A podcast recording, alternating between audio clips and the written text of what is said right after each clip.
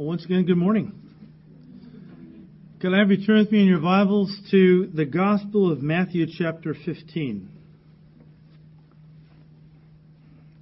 We are currently studying a section of Matthew's Gospel, chapter 15, that runs from verse 1 through verse 20. This passage started with an accusation, as we saw last week, that was made by the scribes and Pharisees against the disciples of Jesus. We read in verse 2 where they said, Why do your disciples transgress the tradition of the elders? For they do not wash their hands when they eat. Now, again, as we pointed out last week, the accusation by the scribes and Pharisees against the disciples of Jesus that they were not washing their hands before they ate uh, had nothing to do with personal hygiene. Okay, it was all a matter of their ceremonial understanding of cleanliness. The whole concept of clean and unclean got its start in the Old Testament.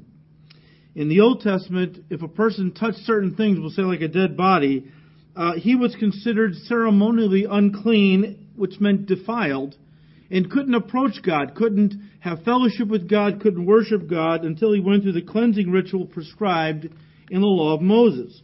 However, over the centuries, the Jewish elders, which were their teachers, added other stipulations to these ritual washings that came to be known as the traditions of the elders. And you see, as we pointed out last week, the Jewish teachers rightly taught that when Moses went up to Sinai to get the law, God gave him the law, which was then written down and became, you know, part of their holy scriptures. We know it as the Torah. But then later on, the rabbis began to teach, but that's not all we received from the Lord. Now, this is not biblical. This is something they just came up with. That later on, God gave him more revelations, which were not written down. And these were passed from generation to generation orally, and these things came, these things came to be known as the oral traditions. Now, if you study their history, you'll discover that they got so enamored with these oral traditions that they actually began to put them on a higher plane or a higher pedestal than even the written scriptures that God had given them.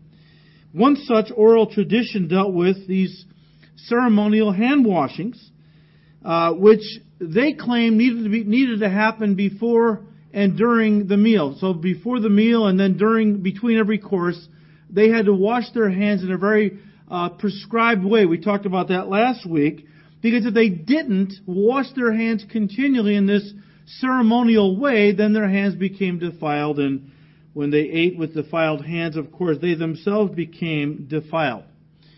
And so that was the basis of their accusation. Now, in verse 10, Jesus calls the multitude over and said to them, Hear and understand.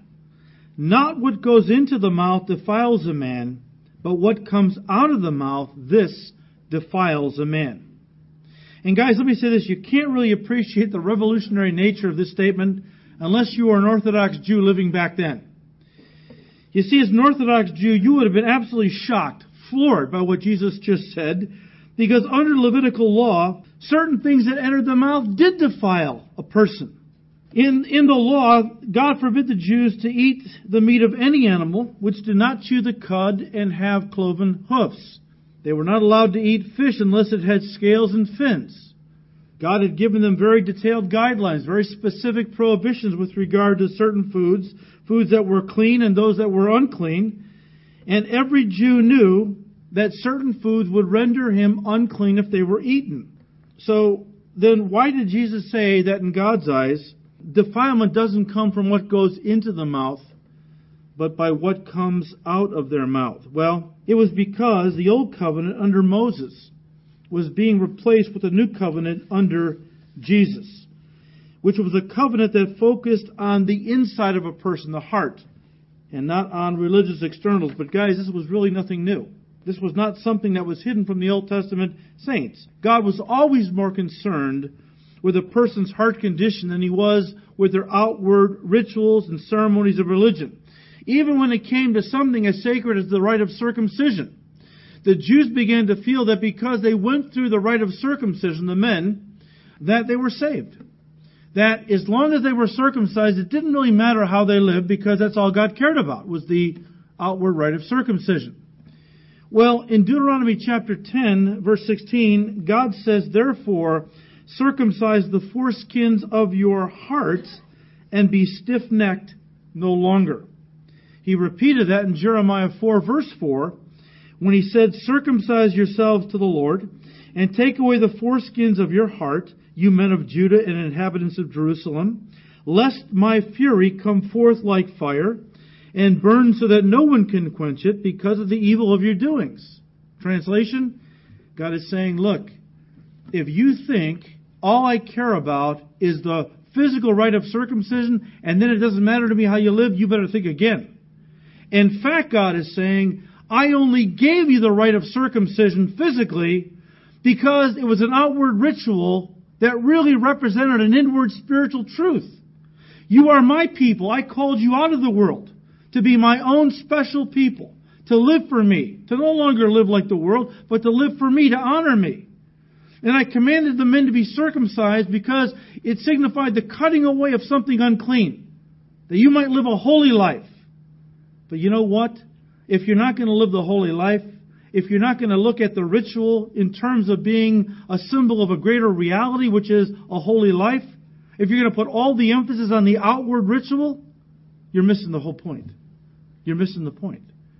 It's like people do today with water baptism. There's a lot of people that believe water baptism saves them. And if they were water baptized, somehow that maybe that's all they really need. And I would beg to differ, but more importantly, so would the Lord. Because an outward ritual is never, it does never save anyone, make them righteous in God's eyes. It's only a symbol of something spiritual. And without the reality, spiritual reality, the ritual means nothing. And so the idea that the Lord was more concerned about the inward condition of a person's heart in drawing near and worshiping Him than he was the external rituals and ceremonies and, and all of their religion was something he made very clear in the Old Testament. And the Jewish leaders should have known this. Remember what David said in Psalm 24, verses 3 and 4. He said, Who may ascend? To the hill of the Lord. He's talking about ascend Mount Zion to the temple or the tabernacle at this time and have fellowship with God is the idea. Who may ascend to the hill of the Lord? Who may stand in his holy place? And he answers his own question. He who has clean hands and a pure heart, who has not lifted up his soul to an idol nor sworn deceitfully. And here, clean hands have nothing to do with ceremonial cleanness. The psalmist is talking about clean hands in the sense of clean living. In other words, hands that don't steal, hands that don't hurt another, hands that don't touch what God has forbidden, like another person's spouse, etc. You see, when the heart has been cleansed, it's going to work its way out into a holy life. That's what God is after. That's why Jesus said to the Pharisees, Cleanse the inside of the cup, it will overflow and cleanse the outside also, right? The point is not how to wash dishes. The point is he's using a simple illustration. You take a cup, it's dirty on the inside and on the outside. You start dumping water into it, it cleans all the dirt on the inside out, overflows and cleans the outside also. That's a, a picture of your heart. You focus on cleansing your hearts, and a clean heart will overflow and produce a holy life. Now, let's bypass verses 12 to 14 for just a minute and jump right to verse 15.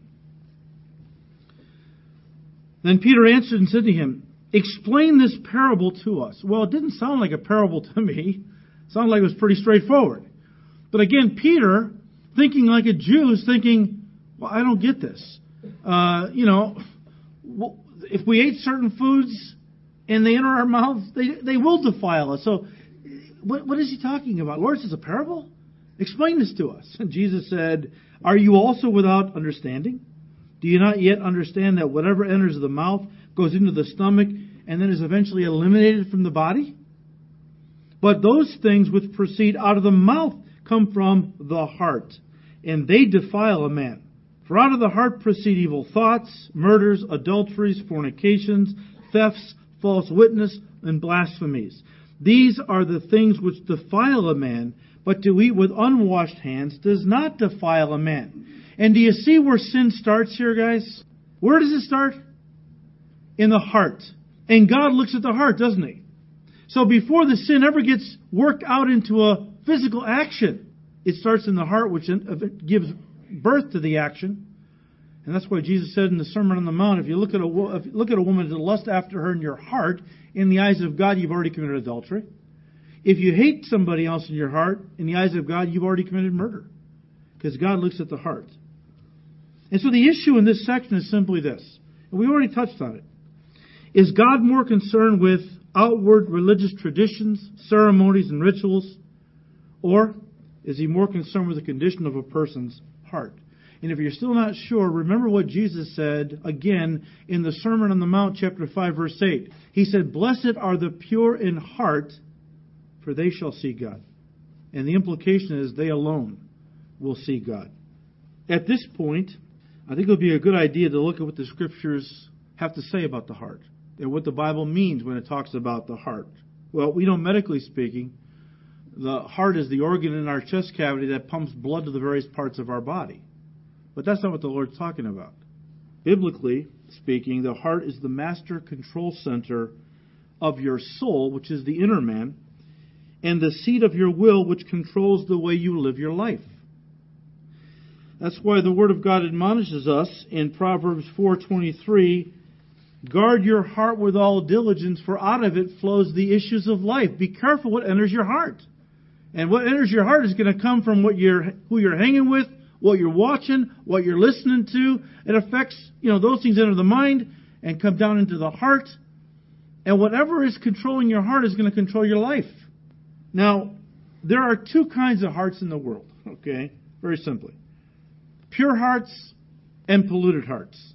Or in other words, redeemed hearts and fallen hearts. And since the Bible says that out of the human heart would flow the actions of a person's life, we can see that great good has come from those who have a redeemed or a pure heart, while at the same time great evil has come from those whose hearts are unredeemed and polluted by sin. Let's first of all look at the polluted heart. Jesus touched on it here in verse 19. For out of the heart proceed evil thoughts, murders, adulteries, fornications, thefts, false witnesses, and blasphemies. Let's just stop there. The evil in the hearts of people in our society and we're seeing it every day as we turn the news on. It's getting really bad.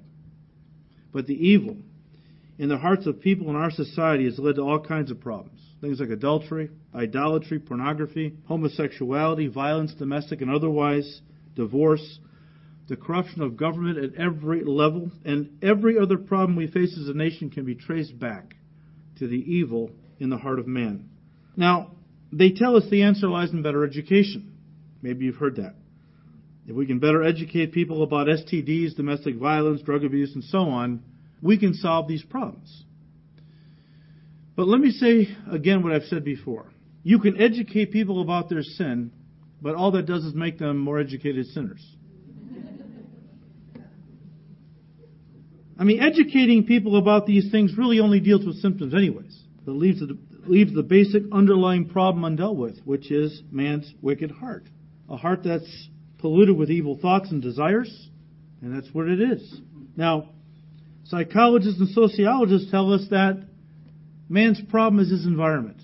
See, I mean, if we can somehow give people a better environment to live in, well, it will make them better people who will be less likely to, you know, live destructive lives towards themselves and others. Environment, that's another big one, all right? But what these people fail to understand is that man originally sinned not in the ghetto, but in the garden.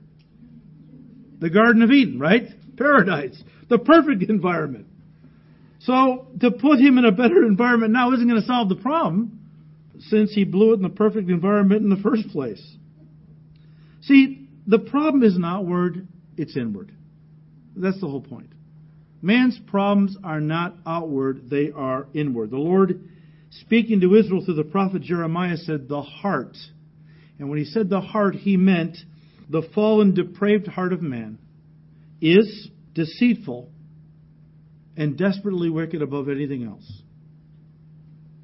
Jesus said that out of the evil attitudes in the heart proceed all kinds of evil and destructive actions. Guys, the only cure for man's problems is to somehow cleanse or purify his heart. Now, here's the problem with that man is helpless to cleanse his own heart. I mean, that's what we need. If our problems are inward, if the problems in society And even in our own lives, marriage wise and, and on the human relationship level, if all of that really, all the problems we face really are the cause of the fallen heart, whether it be our heart or somebody else doing bad things to us, man's fallen evil heart is the root cause of all the problems that we face in society. The answer is we need to have a clean heart, a pure heart, but we can't purify our own hearts. I mean, the writer to the Proverbs said in Proverbs 20 verse 9, who can say, I have made my heart clean? Who can say, I have purified myself from my sin? Well, nobody, of course. That's the idea. In Jeremiah 13 verse 30, uh, 23, God said, Can the Ethiopian change the color of his skin or the leopard its spots? Then if that's true, then you also can start doing good who are accustomed to doing evil. And the idea is God is saying, look, and I'll paraphrase, you can modify your behavior in some way. People do it all the time. They go on diets, they stop drinking, they stop smoking. You can modify your behavior depending on the consequences that face you if you don't modify your behavior. But you can do nothing to change your nature. Behavior and nature are two separate things. All right? God says everything is going to bring forth after its kind. He said that agriculturally, right? But it was also spiritual. Fallen sinners can't bring forth the fruits of righteousness. I'm not saying they can't do some good things. I'm just saying they can't do anything that is truly righteous in God's eyes, that will be accepted by Him. We cannot change what we are. We are fallen sinners with depraved hearts. That's who we are. That happened a long time ago, and everybody born since Adam has been born with a fallen nature, a depraved heart. A heart that is selfish, a heart that wants to satisfy its desires uh, even at the expense of others. We are powerless to change or to cleanse our own heart. And that is the problem with religion. Religion is man saying, but I think I can do it. I think I can do it. God says, no, you can't. Religion says, I can sure try. If I try hard enough, I can do it. But see, religion at its best only surface cleanses a person but leaves the heart untouched. And that was exactly the problem with the Pharisees. Remember what Jesus said to them? He said, You guys are like whitewashed tombs. Around the Jewish feast days, they would whitewash the tombs because pilgrims coming from different parts of the world who had maybe never been to Jerusalem in their life, first time, they didn't know where the tombs were. If they inadvertently stumbled across a tomb on their way to Jerusalem, they touched that tomb, they would be rendered defiled, unclean. They couldn't keep the Passover. So, you know, as a courtesy to these pilgrims, around the feast days, they would whitewash all the tombs. You could see them from a long way off, right? Nice and clean and bright. Jesus said, You Pharisees are like that. You've whitewashed the exterior of your life. You look all holy and righteous, but God sees your heart, and inside your heart, there is defilement, there is hypocrisy, there is all kinds of evil. See, that's a picture of religion, guys. Religion gives people the, the illusion that I'm a good person because why? Well, I go to church. I light the candles. I pray the rosary. I work in the soup kitchen. I do this. I do that. You see, I'm a good person. But God never said you were a good person. God says you can do nothing in the way of good works to earn my favor. We know salvation is a free gift, right? But religion says, no, I have to earn it. Religion comes from a word that basically means obligation. If I fulfill my obligations to God, God will bless me with heaven, blessings on earth, whatever.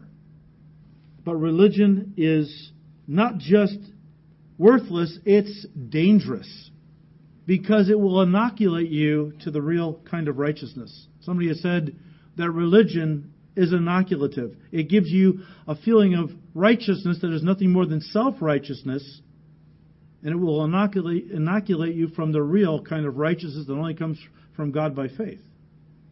So if we can't purify our own hearts, not even through religious works, ceremonies, rituals, and so on, and only those who have a pure heart are going to see God, in other words, live with Him forever in heaven, well, the question is then, how can we get a cleansed or purified heart. I need it. Without it, I can't see God. I can't go to heaven. I can't do it. So, how do I get a pure heart? Well, let's look at that. First of all, what is a pure heart? The Greek word for pure is katharos, and in the Greek it has two basic meanings, and both of these are important. It means clean, but also unmixed. Clean and unmixed. Our English word cathartic comes from that Greek word. Of course, a cathartic is used by a doctor for the cleansing of the physical system. Psychologists speak of catharsis on an emotional level where a person is cleansed from, you know, bitterness, anger, or all kinds of other destructive emotions. But the Bible talks about a spiritual catharsis, which is a cleansing of the inner man or the heart. You remember in Acts 15, you have to turn there. When God sent Peter to the house of Cornelius, Gentiles, to preach the gospel. And as Peter's preaching the gospel, suddenly the Spirit of God falls on these folks. They all get saved. And I think they start speaking in tongues or something, but, but Peter knew they were not Christians. Well, when word got back to the leaders in Jerusalem, the church there, they were horrified that Peter went into the house of Gentiles. They're still thinking like Jewish people. You didn't go into the house of a Gentile if you're an Orthodox Jew. So they called Peter on the carpet. Imagine calling the first pope on the carpet. Where do these guys come from? I mean, come on. I'm being facetious. If Peter was the first pope, they would have never called him on the carpet. All right? But anyways, they said, Peter, what gives? What did you do? He said, well, now wait a minute. The Holy Spirit told me to go with these guys to the house of Cornelius. I did. I went, started to, to share with the, the gospel with them as the Spirit directed. Their hearts were so open, boom, they received every word. And at one point the Spirit fell on them, confirming that they were saved. The same experience we had on the day of Pentecost.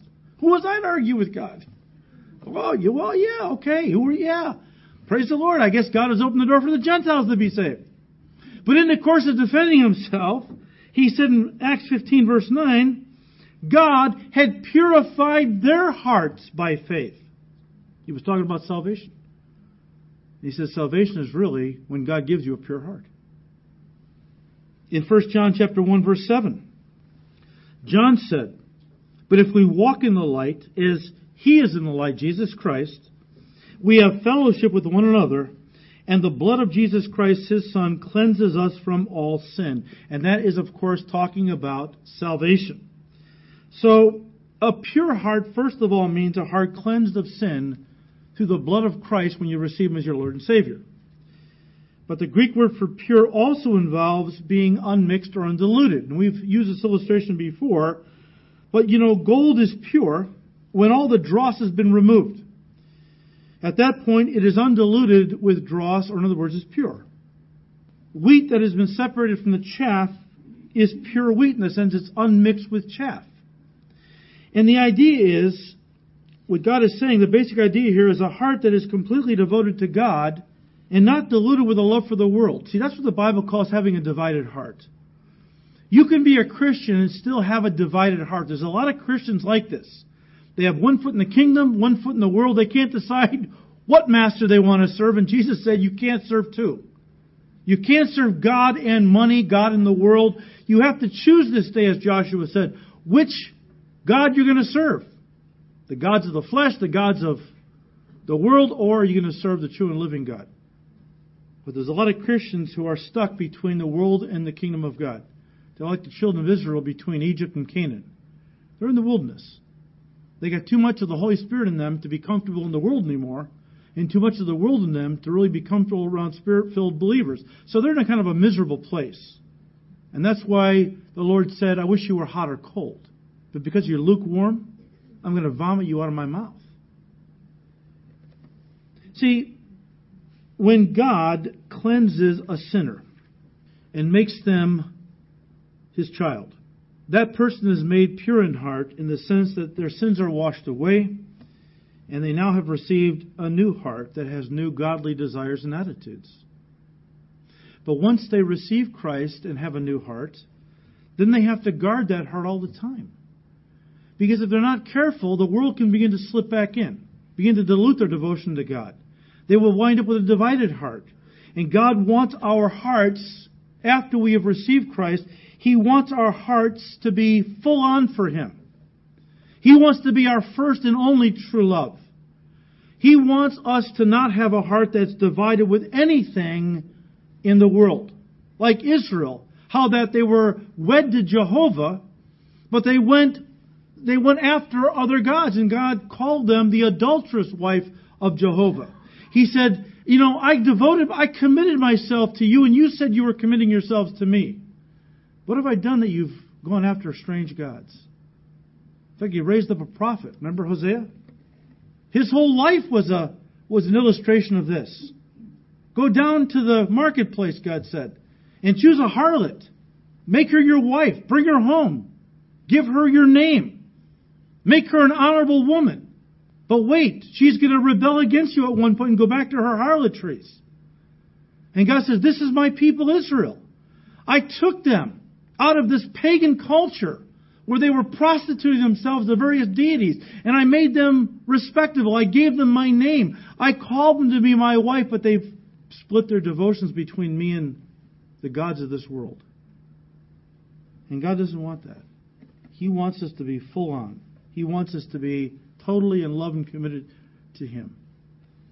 Now, you might be sitting there thinking to yourself, you know, my heart used to be pure for the Lord. I used to guard it against sin and all kinds of pollutions of the world. My heart used to be undivided for Him. I don't know what's happened. I don't know where I am today. You know, I used to be so in love with the Lord, I would get up early and read my Bible. All throughout the day, I'd be talking to the Lord. I couldn't wait to share Him with people. Couldn't wait to go to church and fellowship with God's people and hear the Word taught and so on. I don't know where I am. I feel like I've drifted. I mean, is that possible? that I could drift so far from God? Yes, it's possible. It happens all the time. Why is that? Because, folks, our Christianity is designed to be very offensive. I don't mean offensive in the way you might think. I mean not defensive. We're supposed to be marching forward with the Lord. And I guarantee you, if you're not going forward, you're sliding backward. Because none of us lives in a static place when it comes to our walk with God. Either we're moving forward or we are sliding backward. And that's why the armor of God is only for the front. There's nothing for the back. If you read Ephesians chapter 6, you'll notice that. Because God is saying you're not to be retreating. You're to be going forward. It's a walk, which implies forward motion.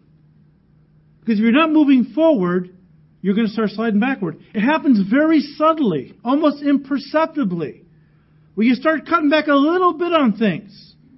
Maybe you stop getting up early to spend time with the Lord regularly in the Word. That leads to maybe, you know, not going to Bible study as much as you used to. And eventually you're not coming to church the way you used to come. And then you're getting back into some of the programs you used to stay away from. You're listening to some of the music that God had given you victory from. It doesn't happen all in one day. It's a gradual thing. The devil is very patient. It's slowly surely he is getting us to move away from God. This happened to David. Remember David, of course, when he sinned with Bathsheba? If you study that story, first of all, you may not realize this. When David sinned with Bathsheba, he was in his mid 50s. Maybe he's going through a midlife crisis. I don't know. You know? What happens with some guys. I don't know. You know? All of a sudden, you know, they're getting tattoos and riding motorcycles. I mean, you know, if you got a motorcycle or a tattoo, I'm not coming down. I'm just saying, some guys, you know, it's like, you know, all of a sudden, what, what happened to you? You know, what am I looking at here? And you know, and I don't know. David was going through a midlife crisis. I know one thing: he wasn't where he should have been with the Lord, because it says that you know David spent many years in the trenches fighting the battles of God, and in the process he gained a lot of wealth, conquering over peoples. Well, at one point he decides, you know what, I'm going to reward myself with a new palace. So they had this beautiful new palace built, and of course in Israel the rooftops were patios.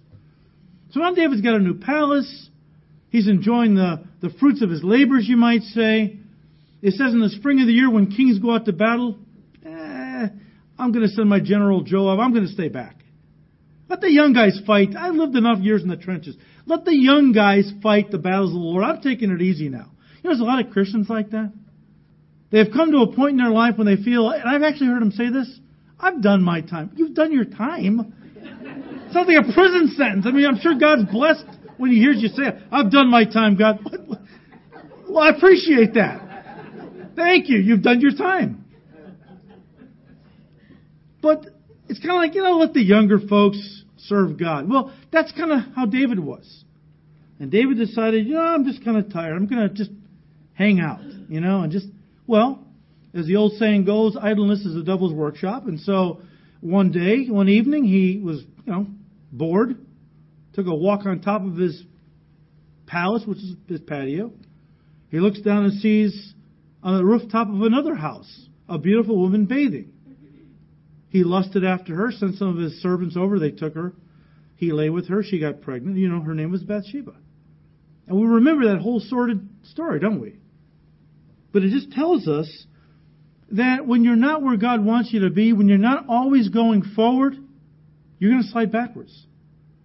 And if you're not serving the Lord, you're going to be serving the flesh somehow.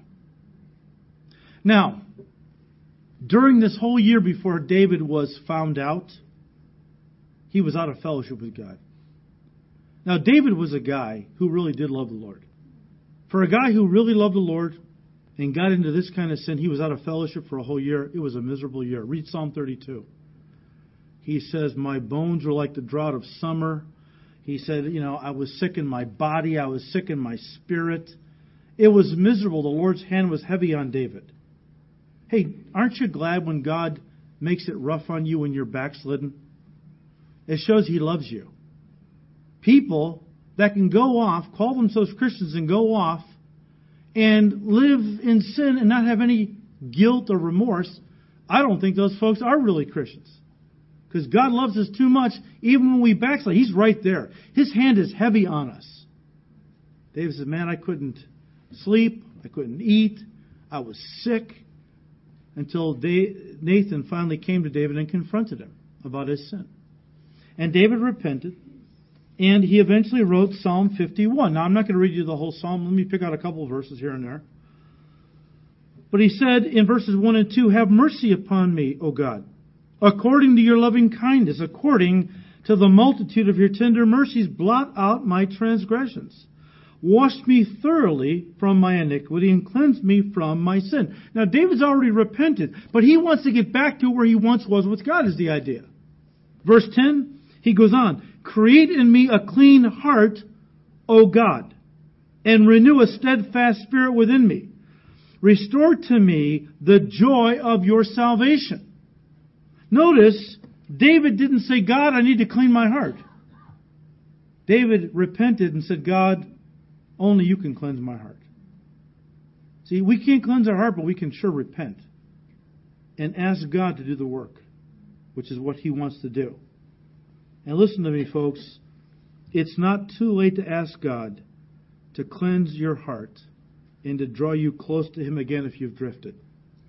Remember the promise we read in 1 John chapter 1 verse 9.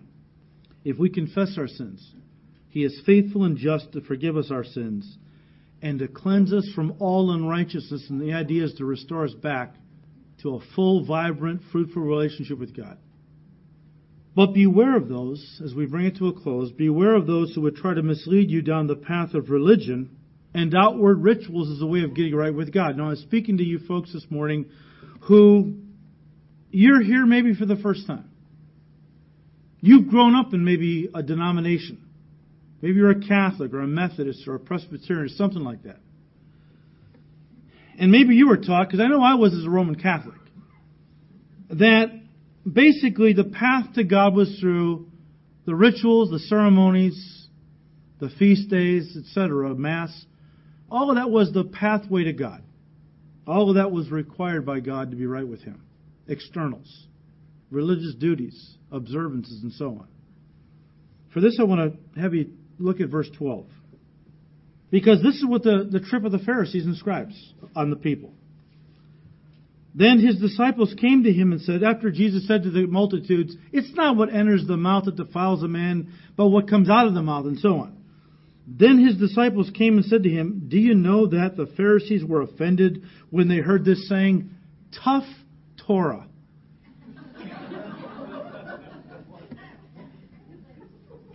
I mean, Religious people are always going to be offended when you talk to them about grace. He said, you know, they said, you, you really offended the Pharisees with that saying. But he answered and said to them, Every plant which my heavenly Father has not planted will be uprooted. Let them alone. They are blind leaders of the blind, and if the blind leads the blind, both will fall into a ditch. The phrase, let them alone, could be translated, keep away from them and have nothing to do with them. You hear what the Lord's saying? Stay away from those people that try to feed you religion. God does not want religion from you, He wants a relationship with you. And that only comes through Christ, not through any religious observances. When he said, Every plant which my heavenly Father has not planted will be uprooted, he was borrowing something from Isaiah 61. This is really incredible. In Isaiah 61, you remember the first two verses. Those are the ones he quoted from when he launched his Galilean ministry. Remember, he went into the synagogue of Nazareth on the Sabbath? And being a rabbi, they gave to him the scroll of Isaiah because that was the reading for that week. And he unrolls it and finds Isaiah, what we call, wasn't the chapters weren't in there at that time, but we call Isaiah 61 verses 1 and 2, the Spirit of the Lord is upon me, for he has anointed me and sent me to preach the good news to the poor, to, to release the captives from their prisons, to, to proclaim the acceptable year of the Lord, and so on. In other words, the Spirit of God has anointed me to go out and give the gospel now to those in bondage in this world. Those in bondage to Satan, but also those in bondage to religion. Because in Matthew 11 he said, Come to me all you who are weary and heavy laden with religious laws and duties. Is the idea. Take my yoke upon you and learn of me. My yoke is easy, my burden is light. In other words, the way to heaven is not through your works, it's through faith in me. But in the context of then talking about how he had come, this was a prophecy of Messiah coming. In the context of him preach, talking about him anointed to preach the gospel. In Isaiah 61 verse 3 we read, to console those who mourn in Zion, to give them beauty for ashes. There were always those people in Israel who loved God, but because the scribes and Pharisees had made the way to God so impossible to attain to. I mean, thousands and thousands of laws added on to what God had said that nobody could ever keep. And so they felt, tax collectors especially, harlots, they, for us is no hope. We could never make it into heaven. And a lot of them wept over it. They mourned because they wanted to know God. They wanted to have a relationship with God. And Messiah said, or the Spirit prophesying of Messiah, said he's going to come to console those who mourn in Zion to give them beauty. In other words, salvation for their mourning and weeping. The oil of joy for mourning, the garment of praise for the spirit of heaviness. That's all with regard to salvation. That they may be called, listen, trees of righteousness, the planting of the Lord, that he may be glorified. The idea is that when a person gets saved by faith in Christ, through God's grace, God plants them in a sense. They become a planting of God. Psalm 1 he plants them by the rivers of water. And their leaves will never wither. Their fruit never fails. Because they're connected to God who is the source of all life. And His life is flowing through them now. That's salvation, guys. Religion can never connect you to God that way. It can give you the illusion you're connected to God, but it can't really give you a vital, living relationship with God. Only Christ can do that. He's the vine, we are the branches. And that's why Jesus said in verse 4, verse 14, let them alone. They are blind leaders of the blind. And if the blind leads the blind, both will fall into a ditch. Now, what are these ditches? Well, in the fields, they would often dig ditches to fill with water to use, use as troughs so the sheep could drink from. There wasn't a stream or a river nearby. They had to give them water somehow. So they would often dig these long ditches, fill them with water, so that the livestock, sheep and all, could have something to drink from. Well, if you were blind, and, and they were everywhere in Israel, by the way, these ditches. If you were blind walking through a field, chances are you're going to stumble and fall into one of these ditches. The spiritual meaning of ditch is hell. And he's indicting these Pharisees because they thought they saw so clearly. Oh, we see spiritually. Let us help you poor blind sinners to come to God because you know what? We'll be your guides. You're blind, we see, we'll lead you to God. Jesus said, You hypocrites. You're the biggest blind guides going. Jesus really nails these guys in Matthew 23 when he said in verses 15 and 16, Woe to you, scribes and Pharisees, hypocrites! For you travel land and sea to win one proselyte, one convert to Judaism. And when he is won, you make him twice as much the son of hell as yourselves. Woe to you, blind guides! You think you're helping people find God? All you're doing is making it twice as hard for them to know the truth.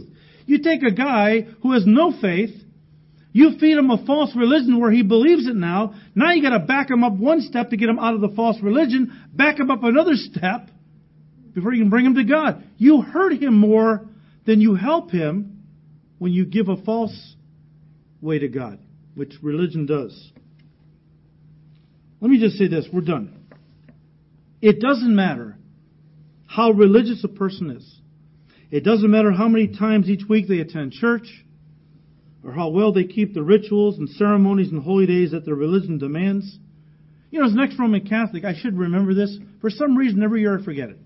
And Wednesday, I'm watching the news and I see people with black dots on their foreheads. And I'm thinking, what, what, what's on their head? Oh, Wednesday, it's Ash Wednesday. Of course, what precedes Ash Wednesday? Fat Tuesday. Or Mardi Gras, right? The idea was you get all your sinning out on Tuesday, so you can be all holy for God starting on Wednesday, Lent. And how we kick it off? We smear ashes on our foreheads. Palm ashes. Folks, let me tell you something. That is one of those empty, worthless rituals that people enter into thinking that somehow that does something in their relationship with God. All it does is deceive them into thinking they have entered into some spiritual thing when in fact it's nothing but religion. Empty, worthless ritual. You want to give something up for the Lord for Lent? I, that's up to you. It's not wrong to give something up for God. I was hearing people give up all kinds of things. I'm giving up chocolate. I'm giving up this or that. One person said, I'm giving up dark chocolate for Lent. Another person said, Do you like dark chocolate? No, I hate it, but you know. but, you know. But that's the problem, isn't it? I'm going through these motions, and my heart is completely wrong. Yet I think because I'm entering into this religious stuff, somehow I got a relationship with God. Look, only the pure in heart will see God. And only the blood of Jesus can purify the heart. And again, that's why Jesus said, cleanse the inside of the cup, speaking of your heart, and it will overflow and cleanse the outside. Also, in other words, produce a holy life. And Hebrews 12:14, without holiness, no one is going to see the Lord. But holiness comes through Jesus. Because holiness comes from a pure heart, only Jesus can purify our hearts, so it's all about Jesus Christ. And that's what this section is really all about. Now, as evangelicals, we sit here and go, yeah, right on. I mean, we know this stuff. But do you know how many people in the world, even in our country, don't have a clue as to the fact that defilement does not happen externally, it happens internally? It's the heart. They need a clean heart, and only Jesus can do that. But what do they do? They go to church, they light candles, they pray the rosary, they help in the local soup kitchen. They do all these external things because in their minds that's how I'm gonna I'm gonna get in good with God. I just wish they would read the scriptures. I wish they would just read the scriptures. Because God's truth would set them free. And praise God, His truth has set us free. And now that you know Him, guard your heart. Guard your heart every day. It's too important. Your heart will motivate the way you think and live. If you stay close to Jesus, your heart will stay undiluted, undivided. It'll stay pure. You will walk in close fellowship. You will bear the fruit of the Spirit. You will know the joy of serving Him in the Spirit. It's too easy to drift today, guys. The devil is really pulling out all the stops. Boy, is he dangling stuff in front of people. And if it's not material things or sexual things, it's discouragement, doubt, and so on. Draw close to Jesus, and He will protect your hearts and minds and give you the strength to walk with Him each day.